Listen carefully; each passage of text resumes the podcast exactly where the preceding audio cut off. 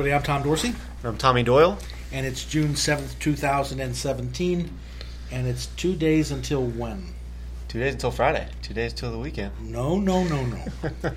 Something happened many years ago, May 1st, 1975.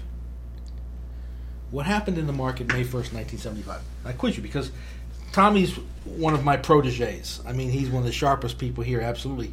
But he's young. And I'm asking him things that were, you weren't around then. Predates me about 20, 22 years. Yeah, right. But you got to know this stuff. That's right. What happened May 1st, 1975 is called May Day. That's the day the Securities Exchange Commission deregulated commissions. That was the first time in 183 years commissions had been deregulated because when they were under the buttonwood tree, the men who started the New York Stock Exchange as a club, and you, you would get into this club by agreeing to not change commissions from anyone else's. You, you all will charge the exact same thing if you change commissions and lowered them to gain an edge, you're thrown out. so for 183 years, no one changed commissions until May 1st, 1975. The Securities Exchange Commission deregulated commissions. I remember I was a stockbroker at Merrill Lynch, Pierce, Fenner, and Smith back when they were real firms, and um, that was a big thing for us. Mainly because Charles Schwab stepped in. Charles Schwab stepped in back in, in, in 1975 and basically you should thank him, send him a thank you card or whatever, because he brought in multitudes, millions of investors who had given up. The fees that we charged, if you bought 100 shares of, of whatever, it cost you the same thing, same percent as if you bought a 1,000 or a 100,000. I mean, it was, you, you didn't have a chance. Mm-hmm. Commissions were so high, people just gave up. And after 73, 74, losing probably 60% of their portfolios in a down market in which we had no tools to defend the portfolio.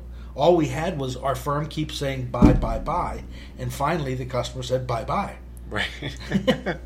I'm out of here. Right. And when I wrote the book Thriving as a, as a Stockbroker in the 21st Century, I interviewed one guy who uh, Sam Lee, one great friend of mine, who was a broker during that period. He said, "Tom," he said, "I didn't just lose accounts. He said I lost whole cities of people."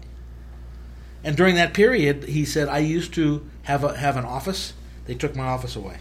I went out in the bullpen. I had a parking space. They took that away. I rode the bus into work. I used to go to lunch every day. Didn't do that anymore. I brought a brown bag in every day. That's how bad it got. And the New York Stock Exchange allowed brokers to have a second job, which they didn't allow back then. Uh, and that was because you could drive cabs. Right. So picture being in this business and having to drive cabs to make ends meet. That's the way it was back then. But my point being is, we fast forward now from May 1st, 1975 to June 9th, 2017. And that's the next big thing that's happened. Things take time on Wall Street. They're not overnight. They take a lot of time. And, not, and the Department of Labor, DOL fiduciary re- requirement comes in yep. on the 9th. This changes our world. This changes everyone's world. And I know some some advisors I've talked to say, "Oh, no problem. I've been doing that for years." Well, wait till you start filling out the paperwork. Right. Right now, the Department of Labor says, you know, we're not going to be too tough on you. Right now, if you're working toward getting it right, getting the stacks of papers and things you have to do to have it right for your customer to be a fiduciary, but come January first, game on. Mm-hmm. Then you start seeing the fines and things like that that advisors may not even be able to, to afford to pay. It's changing our world dramatically. What do we do at Dorsey Wright to help the broker and advisor step into this world seamlessly? And I think we've done this for years and years and years. 20 years ago, I could see the business changing and moving more toward fee based. And as far as Dorsey Wright's concerned, we have to stay with the big guys. Whatever direction they go, we need to find a way to facilitate, to help them facilitate that direction. We can't go against them. It's like going against the shark. The pilot fish on the shark just stays with the shark. When that shark turns, he turns. We have to do the same thing. So not only were we able to see the advent of the fee based um, uh, uh, uh, remuneration coming on, we were able to move in that direction. We began we began modeling 15 years ago. We had our first model that was paid for by by by um, iShares That was in 2002, and we were modeling before that. We just started getting paid for it in 2002. Right. So we've been on this direction, on this course for over 20 years now. Now, now the rubber meets the road. In two days, Department of Labor kicks in, and by January 1st, which is going to be right around the corner, it gets real serious. So, what does an advisor do to scale his business? How do you scale it in, in a situation where you're afraid that when you, when you talk to a customer about rolling his IRA over from his uh, defined benefit plan, where you would normally say, roll it over and I'm going to watch it, I'm going to take care of it for you, I'll do the best I can. Now you have to demonstrate why yours is going to be better than theirs. Right. And then if you underperform what theirs did, you may find that you you you may end up with a lawsuit. I mean, there's all kinds of things that are happening now. I have to leave it up to lawyers uh, and and compliance directors and whatnot to to guide the advisor. For us, what we can do is we can try to find a way to give the advisor more time to comply with all of these things, to scale their business and create auto run portfolios that they can sit down, look the customer in the eye, and explain exactly how it works. And that's part of what this DOL situation is going to be: is explaining to your customer exactly what you do and how it works. We've been there now for 20 years. So, welcome to DOL in two days. This be a time when you're sitting here at 70 years old, and you'll be talking to uh, a young upstart that's 21 years old, and you'll say, "Do you remember? Do you remember uh, June 9th, 2017?" And he's going to say, how, "How do I remember that? That's 40, 40 years ago. I mean, what, uh, what's up?" Right.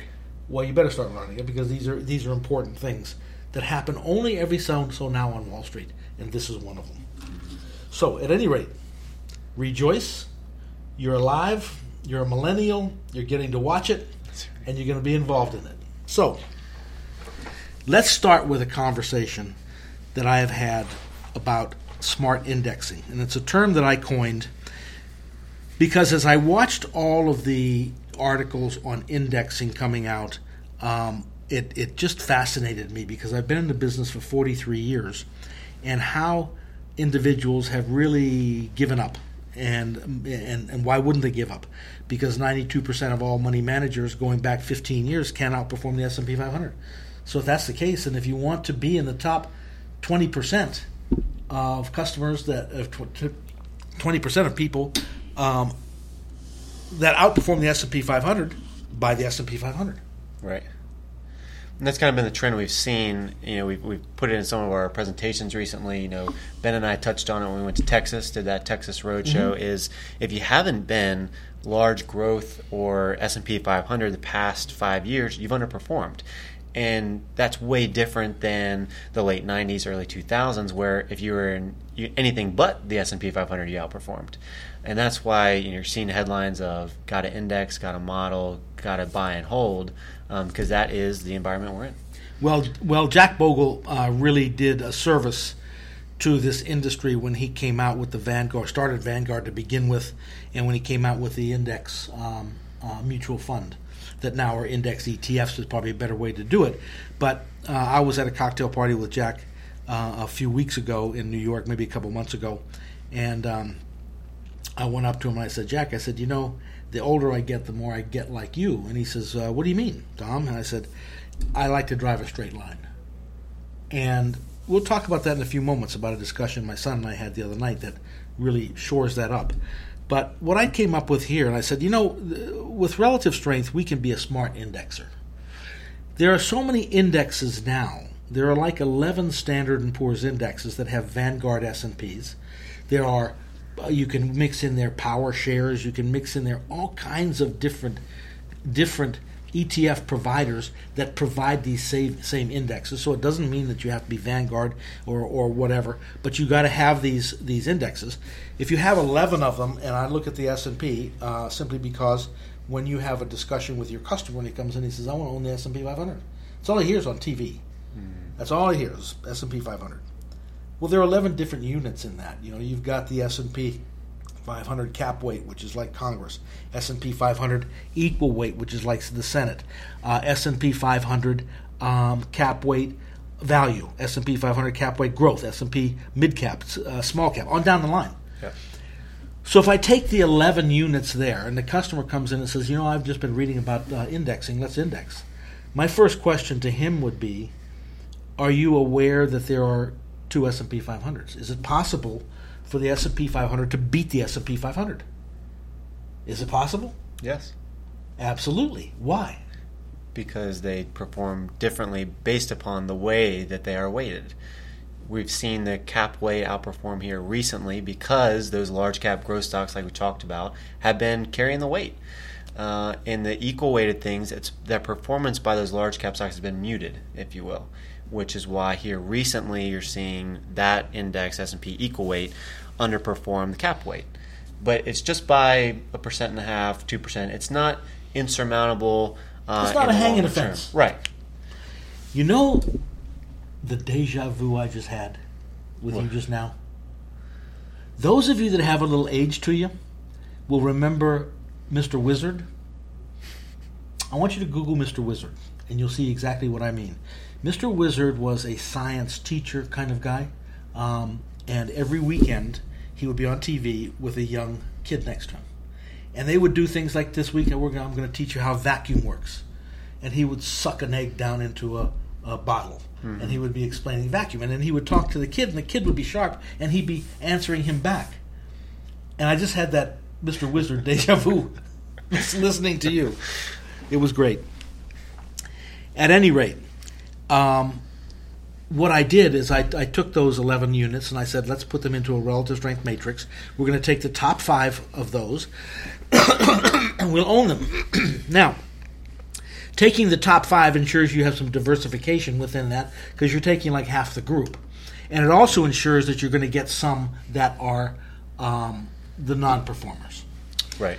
So in doing that, when we when we looked at the returns over time, not over a few months, over time, they outperformed like crazy. I mean, the performance was uh, uh, clearly you'd want to be in the uh, the smart indexing where you took the indexes. It's exactly what the customer wanted, and you took relative strength to decide where we should be within those indexes, and you bought those five. Right. And that way, you never have that discussion with a customer of why did you put me in biotechnology? You know, the S and P is up eight percent this year, and biotechnology was down forty percent, and that and that really wrecked our whole performance. Why did you do that? You don't have that conversation. They wanted to index since they can't answer the question. Can the S and P 500 beat the S and P 500? Once you're finished explaining to them how there are two S and P 500s, that's going to stop them right there and say, you know what? I don't think I know enough about this indexing to really do it and then explain to them the people's portfolio that I created many years ago that still runs. And I created that people's portfolio by looking out the window and seeing a guy cutting our grass outside our company. And I thought to myself, here's a guy who might have $3,000 saved maximum. Who helps him? Right. Nobody. So I created what's called the people's portfolio, more of a Karl Marx kind of bent, but it's for the people who have no one to help service them. And you take the S&P 500 cap weight, the S&P 500 equal weight, compare them on a relative strength basis, add in cash, which to us on our system is MN, MNY and there you have it. Whichever one has the strongest. I'm smiling now because you can hear my phone going off I in my ears. this is the craziest thing. I have hearing aids, and these hearing aids are the coolest hearing aids you can imagine. They're Bluetooth. So right now, my telephone has just gone off. It's sitting on my desk out there. We're in the media room with the door closed, and the next thing you know, you know my ears are going off. Tommy's smiling. He's about to break out in, in a laugh. He can tell that I'm getting a phone call in my ears, and uh, there you have it. I should, but they're the greatest things in the world. I'll tell you. If you, if you even if you don't need hearing aids, these Bluetooths, these Oticons are fantastic. If you're in a group, you can and you have your phone in your pocket, you just put on Spotify or whatever, listen to music. So these things can tune people out just as well as you can tune people in. That's right. At any rate, where was I before I was so rudely called on my phone? You're talking about the smart indexing concept in almost kind of like your starting 5 Mm-hmm. You know, you have five representatives in there, all are playing a different role, whether the point guard or they're the center. And when one of them gets tired, put them on the bench, get a new guy in. Okay.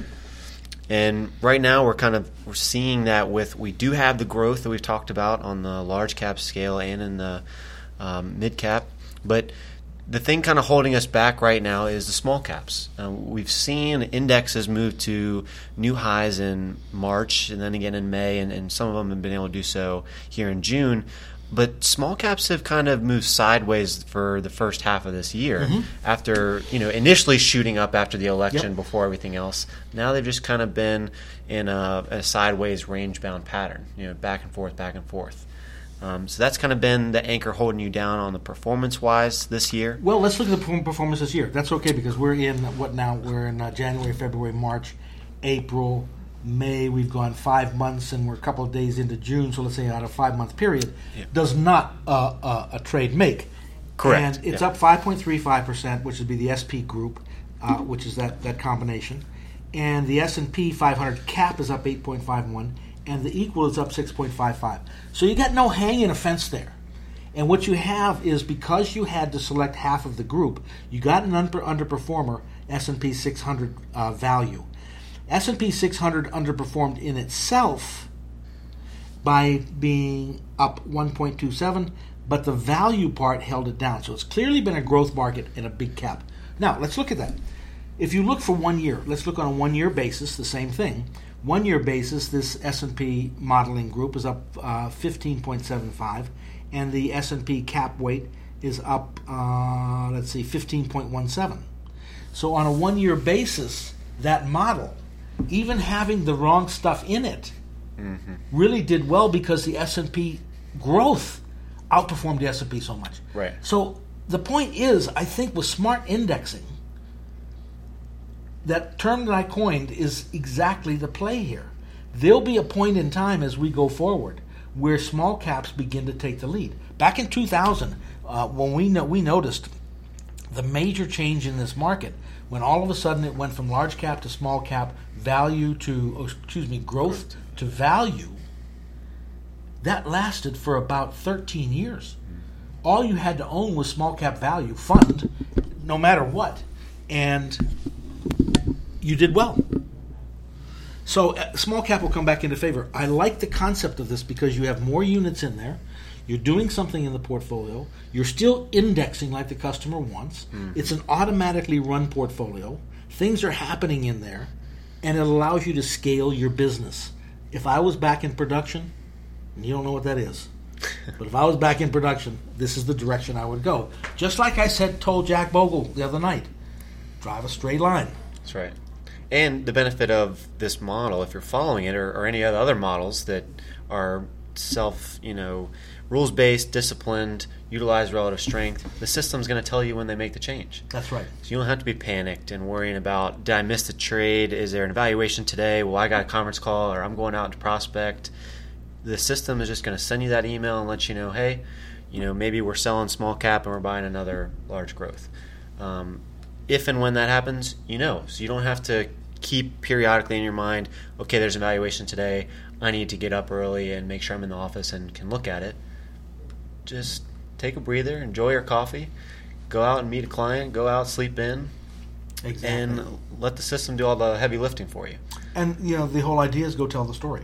Right. That's where you should be. You shouldn't be sitting behind your machine trying to figure this and figure that out. We've already done that. This works. It makes a lot of sense and all you have to do is go out and tell the story. Mm-hmm. Yeah. Now, I I know that most of you out there, when I go to a branch office, eighty percent of you are doing modern portfolio theory. That's free at Charles Schwab. They don't need you for that. That's done. The tech guys have already uh, co-opted that from you. You're whistling past the cemetery if that's all you're doing. So in the future here, where technology is taking control, you've got to find a way to be different. And I think the smart indexing is the name of the game. It keeps you in the game. It keeps you indexing. It does unique things when you're able to show a customer how relative strength works, tell the story, and you're going to get the account. And you're overlaying the, the fundamental analysis with the technical. So you're, you're doing double your analysis to make sure that things are appropriate, perfectly falls in line with that DOL to make sure you're covering your bases and can explain, like you said, to the client, make sure they're on board, they understand what's going on. So they're not calling you at 2 a.m. Yeah. wondering what's going on with their portfolio. I would almost love to be involved in this in this Department of Labor because this is exactly what the thing I would be doing. Why did we model 20 years ago? because basically everything we did at Dorsey Wright and Associates was like give it to Mikey, he'll try anything. I, w- I would look at it myself, having been a stockbroker myself, sitting in the in, sitting in the weeds out in the boardroom, calling and trying to develop business, and I would look at something we developed. and I say, is this something I would do? Is this something that would help me in this business if I was back in production?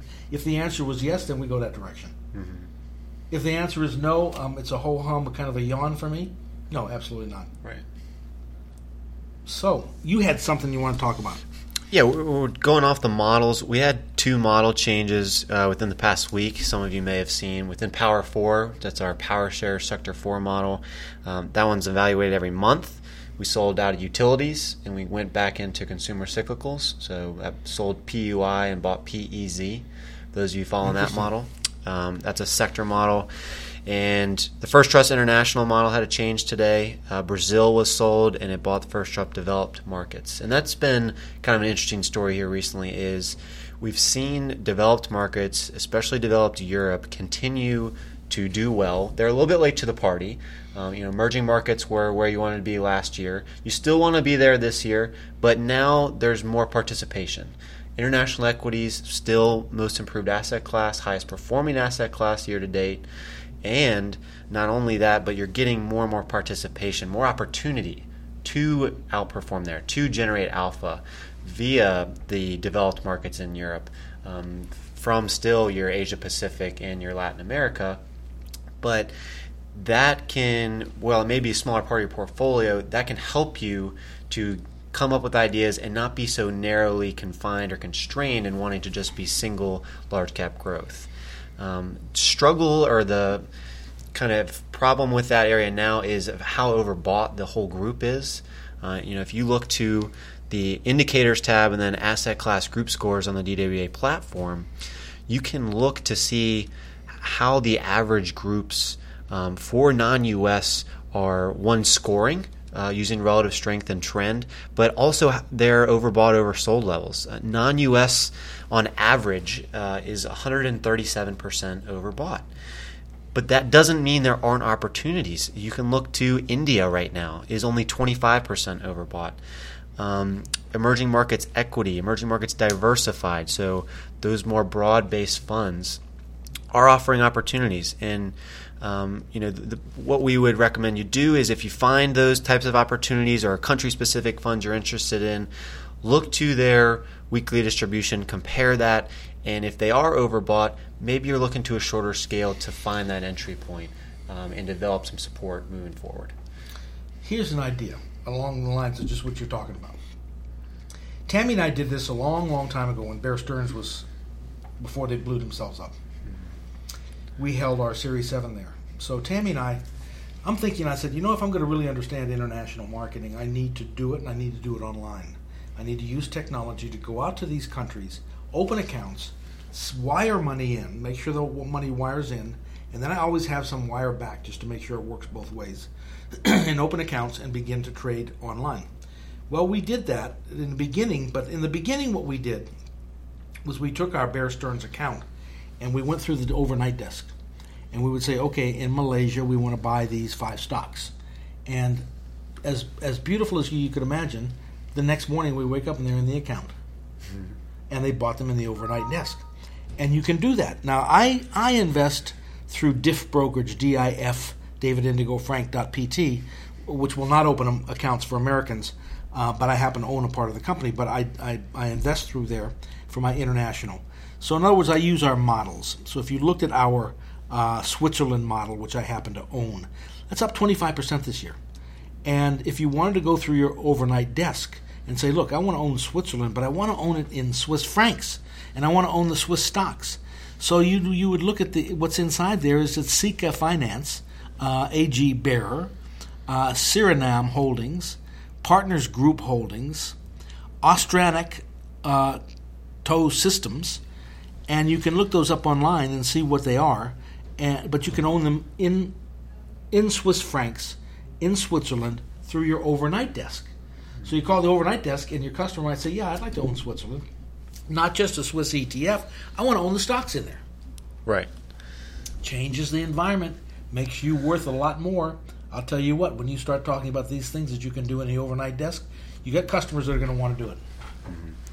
And another avenue to you know owning those are ADRs is a product we have with Advisor Shares. Is These aren't ADRs. those are the Those are in country. I mean, that's mainline. But another way to approach international securities is through the Through ADRs. Um, AADR is one we have with Advisor Shares. Took that over in September of 2016.